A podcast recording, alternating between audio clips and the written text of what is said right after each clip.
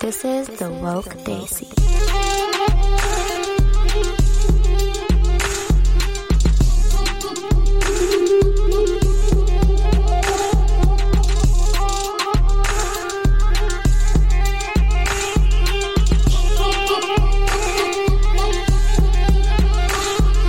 Welcome back to twelve Days of T W D, guys. We, Annika and Nehal, are glad to be back here with you just before the holidays and to talk about all things South Asian in mini bits before we go away until the new year.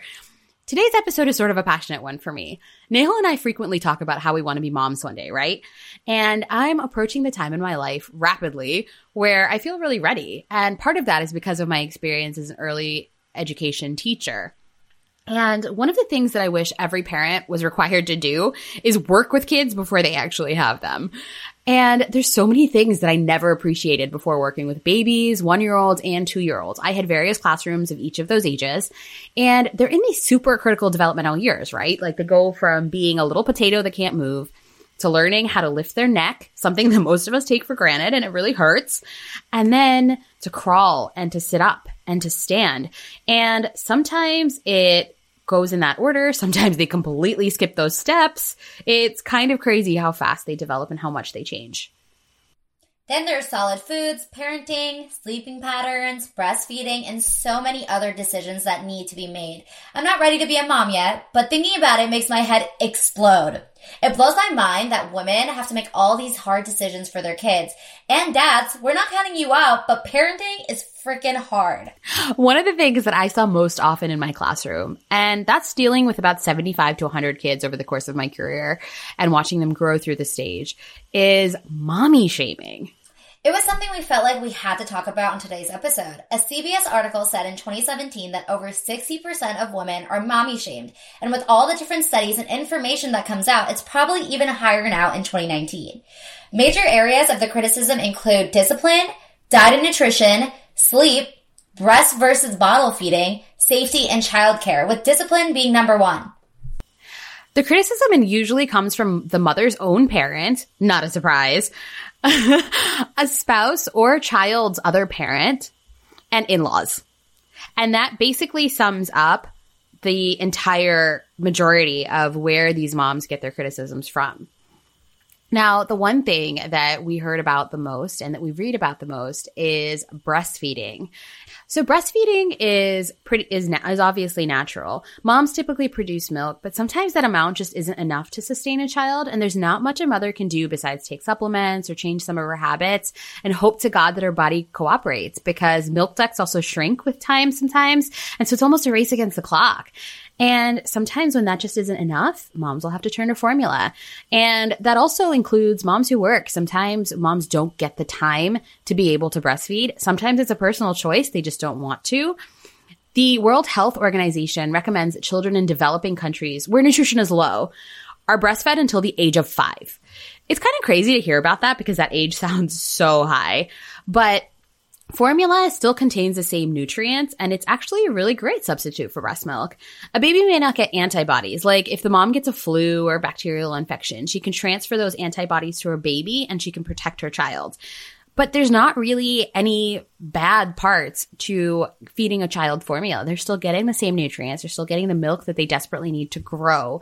And there isn't any massive, huge difference, at least not one that's been scientifically proven over and over again. But even breastfeeding moms aren't off the hook. Whether they cover up or whether they're exposed has been an issue for ages. Minnesota actually had to pass a law to defend women's rights to breastfeed their children.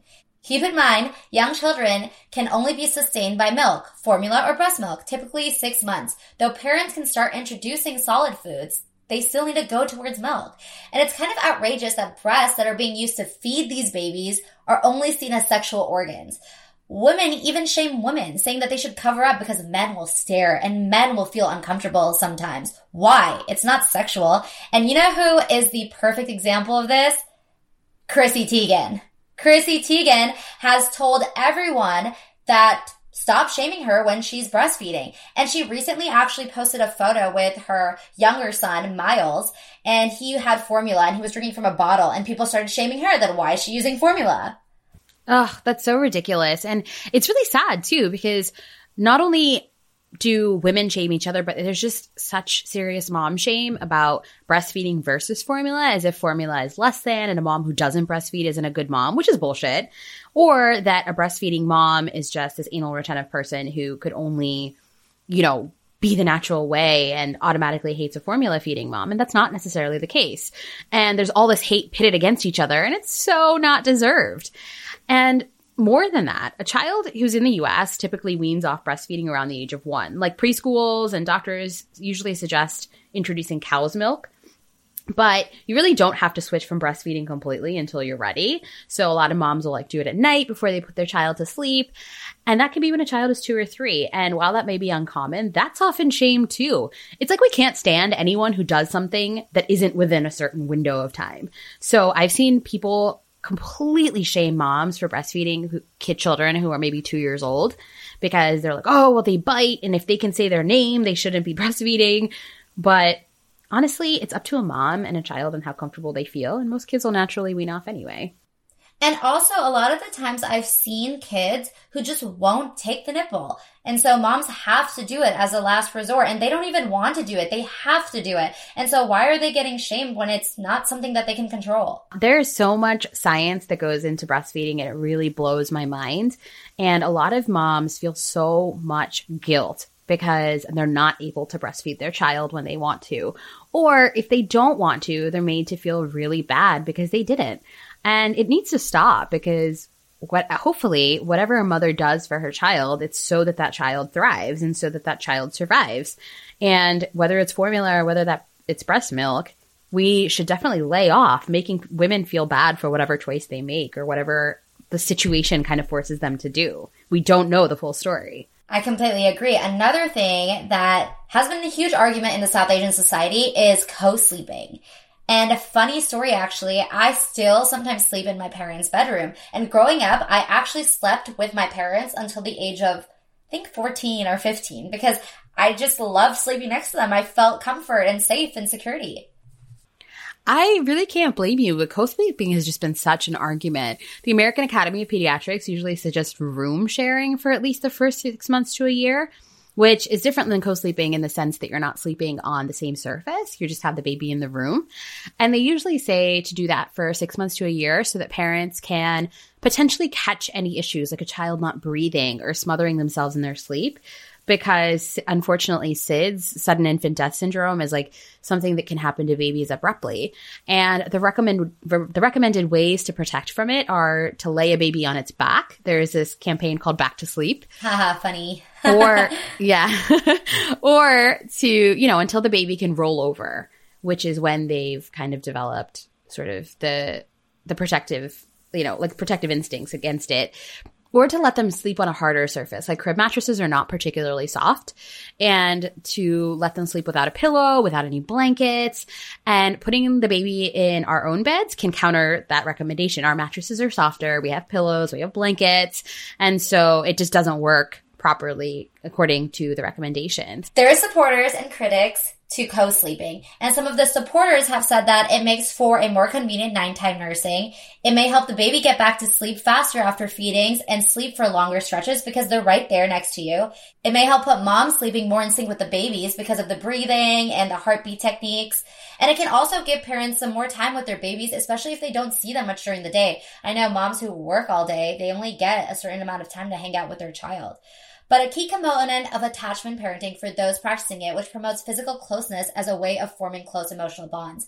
A lot of times babies are not emotionally connected, and there are techniques for that, like holding your baby close to your chest when you're naked and just cradling them so you become emotionally close, and co-sleeping is just one of those techniques. But critics also cite a number of downsides to co-sleeping, and that's that, once again, it re- increases the risk of S I D S two to threefold, and you can benefit just as much from room sharing, which is considered completely safe. It also means less shut-eye for parents who probably won't sleep as well with the baby right next to them if they're worried about rolling over onto him or her. It can also potentially lead to less sleep for the baby. Even though some supporters say that bed sharing babies sleep longer, you may even wake up or try to tend to like every little cry and every little whimper when you're right next to each other all night. And babies who sleep in a family bed may have more trouble transitioning to a crib. And there's less intimacy for parents. I mean, there's nothing that's going to kill the mood more, right, than having a baby sleep next to you. But the reason that we're bringing all of this up is because South Asians often co-sleep in the same bed. Many of us, if we asked our parents, would say that they slept in the same bed with us while they raised us, and that's just something that's controversial now. It's kind of a science versus culture thing. Would you co-sleep like with I your baby? I still do it. I'm going to sleep with my baby. I'm going to sleep with my baby for as long as I want because I love my baby who's not born yet. I think we all change our minds about things once we actually have children, so you never know. But I've thought about the same thing before. I mean, one of the things we were just talking about was breastfeeding and, you know, how people look at people differently when you're breastfeeding in public. Would you breastfeed in public? For me, I I have, don't have a baby, and I am totally okay when people do that. But I think for me, as a person who just kind of is uncomfortable around these public situations, I don't think I would do it. I feel like my nipples are something that are private, and breastfeeding is an intimate and private experience that I want to have with my child. So would you cover yourself up? I would cover myself up and still do it in public. But I'm saying that, you know how some women are able to completely free the nipple? I just don't think I have it in me to do that.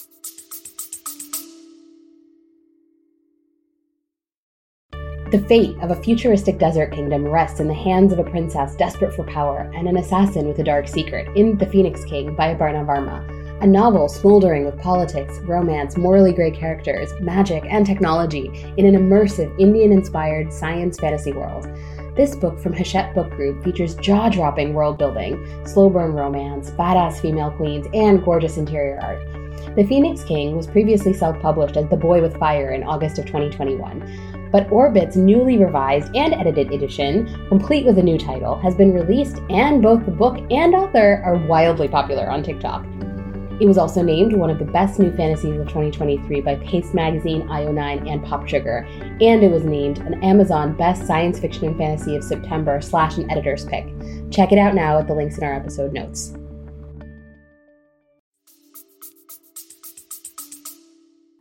Mm, that makes sense. I think that, of course, as people who aren't moms, we are kind of putting our place, uh, putting ourselves in a place where we that we might not understand. So oh, yeah. All of you moms who are listening are totally welcome to laugh at us because we definitely come with opinions that will likely change. Um, but know that we aren't judging you for your habits either. Yeah, absolutely not. This is just my personal opinion because God knows what's going to happen when I have a kid. I'll be like, okay, my baby needs milk. I'm pulling out the I just, nipple. You know, in that situation, who knows? Like sometimes you you just need to feed your child, right? Like that t- in that moment, your child takes priority over anything else. And so, you know, you know, that's just something that everybody gets used to. The funny thing is, is as sexually repressed as India is sometimes, people are a lot more open with breastfeeding in public than they are here. Oh, interesting. I did not know that. Have you ever really noticed that? I mean, I think that that's more of a personal anecdote, but I feel like I've seen a lot more women openly feed their children back home in India than I've ever seen in the U S. I will keep an eye for that when I go to India next time. Look out for the breastfeeders. The other thing that's really interesting for me is whenever I go to grocery stores now and I watch how parents shop, or when I was teaching and we used to have to prep lunches for the kids. And a lot of parents are obviously getting into organic foods because that's just been a really big deal. It's been a rising trend in the last decade or so. And the idea of making all of your child's food from scratch, using the freshest ingredients, prepping everything in the most healthy way, it's kind of a point of contention amongst moms.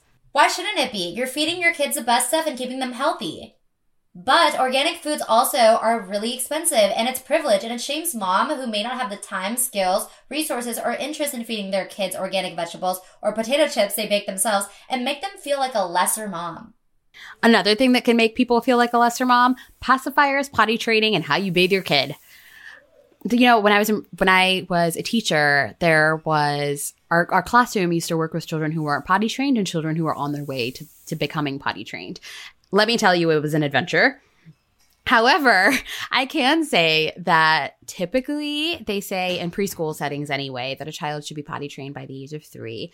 And a lot of parents will be like, well, pacifiers shouldn't be used because they make your child's teeth wonky and they create a dependency and whatnot. But that's an argument I've heard And those are things that I might have even said on my own. But shaming a mom for these things simultaneously shames a child's development. What if they think a pacifier or a blanket is really giving them comfort in a really tough moment whenever they're crying? Or what if a child isn't ready to be potty trained? What if they don't understand the signs of their body having to go yet? Then you're just basically saying, Mom, you failed because your child is apparently behind, even though they probably really aren't. What about vaccinations? Do you give your child vaccine oh. or don't give your child vaccine? Oh my gosh, as a healthcare professional, I get so angry. I get so angry. And it's only because people who usually support anti-vax or not vaccinating your children usually make a link between autism and vaccines, which was proven multiple times to be a false study, and the doctor who actually created lost his license. So the fact of the matter is, it's just a ridiculous argument that really doesn't have a whole lot of proof. And the thing is, it's that there are children who are immunocompromised, like children with cancer, for example, or children who are recovering from diseases that have to take drugs that kind of wipe their immune system. And they have severe allergies. And sometimes doctors recommend these children either not to get vaccines yet because they aren't ready for them, or to adjust the vaccination schedule. So you're not getting like three vaccines at your doctor's appointment when you're a baby or whatever. And they have to kind of schedule it a little bit differently. And getting vaccinations protects those kids because those kids don't have the immune systems to be able to fight these diseases. So when you give everybody around you the immunity so that they don't have the same, like they won't catch those same diseases, you're getting herd immunity and you're protecting these kids. Whereas when an anti-vax kid comes along because their parents think that they're going to catch some disease by actually getting vaccinated, they may actually catch that disease and then give it to the kids who couldn't get the vaccines because their actual health like wouldn't let them. So it's just this awful cycle, and it just makes me so, so angry and so passionately, aggressively, like I can't argue the stupidity in anti-vaxxing. I just, like I can't deal with it. Clearly you're getting really worked up right now, as I can see. I'm like turning red. I'm as bright as a tomato. And I'm just like, oh my God, stupid people. But, you know, I mean, vaccinations are one of those things that it's proven. Just protect it. And, you know, protect your child, protect society, vaccinate your kids if you're able to. And if your child isn't, you know, actually physically unable to take it. But, you know, it's just something else. And that is a mommy shaming thing. I will happily shame any mother who doesn't vaccinate their children, just because that is one thing that I will I will openly be like, no, you can shame them.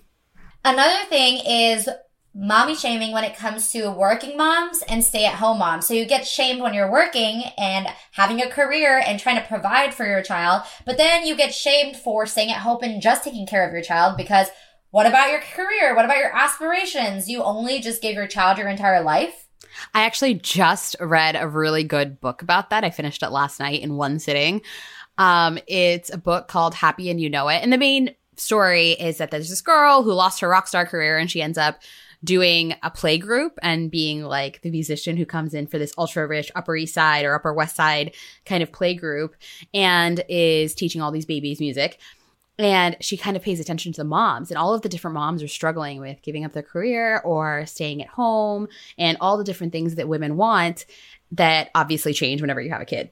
So reading that was amazing because it not only put a new perspective on it, but it was also one of those things that I saw all the time where working moms would feel so guilty because they were leaving their child in the possession of strangers for eight to nine hours a day.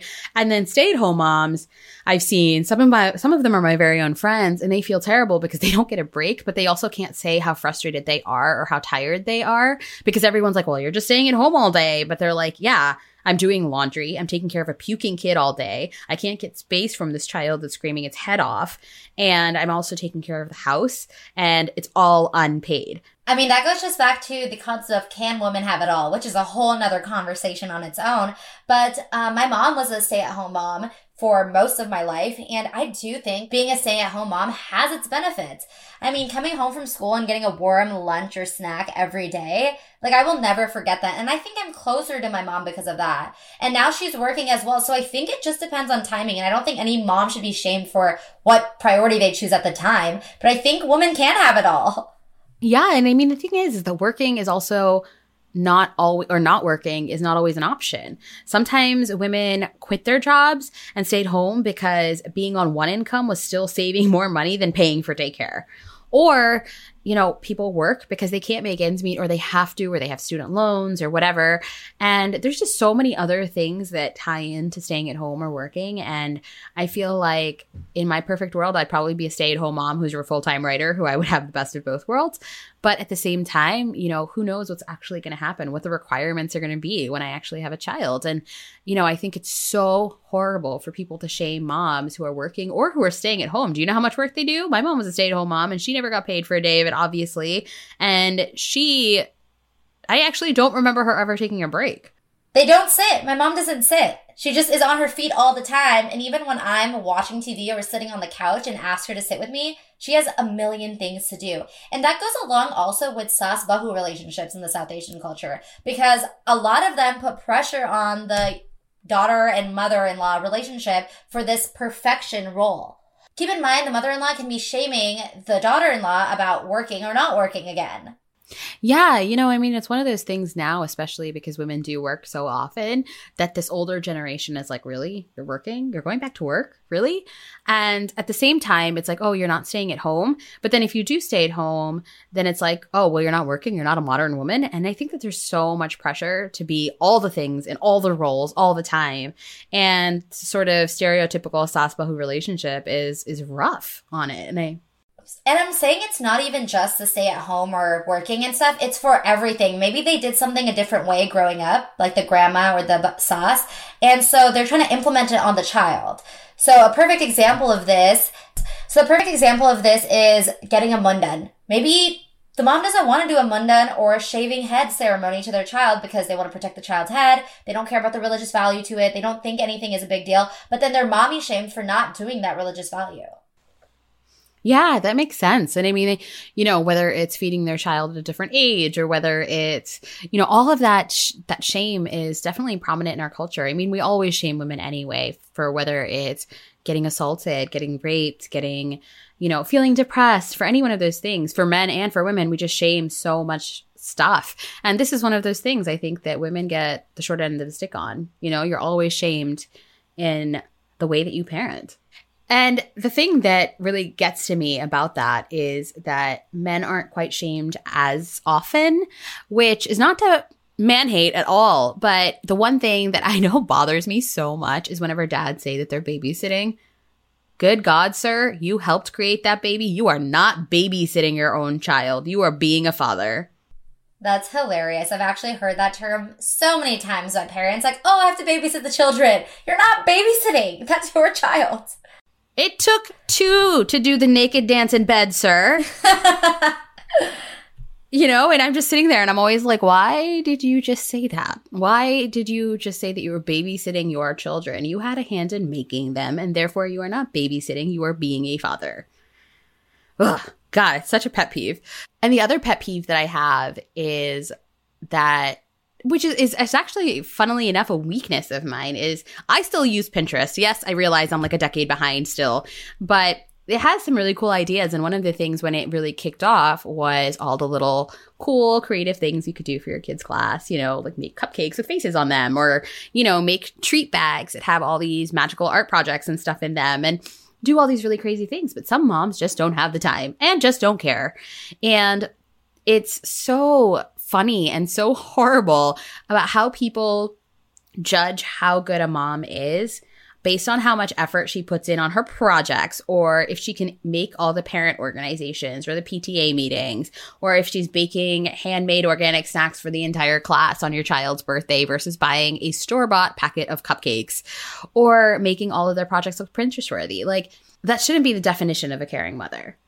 It's just sad. And it, I feel like it's been happening so much, that pif- picture perfect mom. And that's just not the case. I, I know for a fact that when I'm a mom, I'll probably be kind of a slob. Before I wrap this conversation up, I think Kristen Bell puts it really well. She actually is in the movie called Bad Moms, which is about all of this mommy shaming. But she says, I'm not a good mom. I'm not a bad mom. I'm the mom I am, and I try very hard. And when I fail, that's okay. That's an awesome way of looking at it. And I think moms out there you guys are doing your best. So if you are in it and you are giving your child everything you possibly can, then at least know that we are behind you, whether you're breastfeeding or formula feeding, whether your child is potty trained at the age of two and a half or not, and whether they can spell the alphabet by the age of three or four or five, whatever it is, you guys are doing great. Know that you're supported, and know that there are probably plenty of mommies who are also experiencing the same unfortunate thing, and we can all band together to stop it. Before we end the episode, though, we have to do Nehal's favorite time. So rapid fire today, we're talking about babies. What is a baby name that you love? And don't worry, we won't steal each other's. Are you sure about that? You're positive. One of my favorite boy names, funnily enough, Nehal, is actually Naveen. Oh, shout out to Naveen. If you know, you know. But my baby name that I really want is Aryan. Oh, my friend's baby is named Aryan, and it is a great name because he is legitimately one of the cutest kids I have ever seen in my entire life. Well, now you're just giving me competition, girl. But what is a baby brand that you're obsessed with? Oh my gosh, I could give you a list after working with my kid, like working with so many kids for so long. Um, for onesies, I love Carter's, because they always have like these button downs and they're really easy to change babies in, which is great because they're really squirmy little things, and sometimes they kind of like you'll wa- you'll watch babies wake up and like an arm is outside of their onesie and like their leg is half unbuttoned, and you're just like, how did you get into this state? So Carter's is definitely my favorite clothing brand. And in terms of bottles, it would probably be Avent Baby Bottles by Philips. Um, they're one of the sturdiest things I've ever seen, and I love those bottles.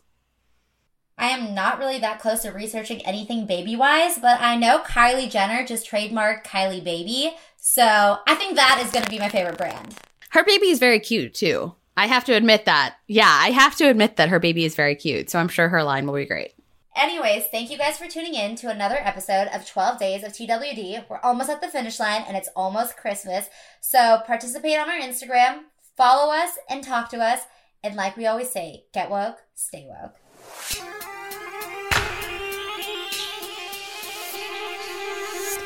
This is the Woke Desi.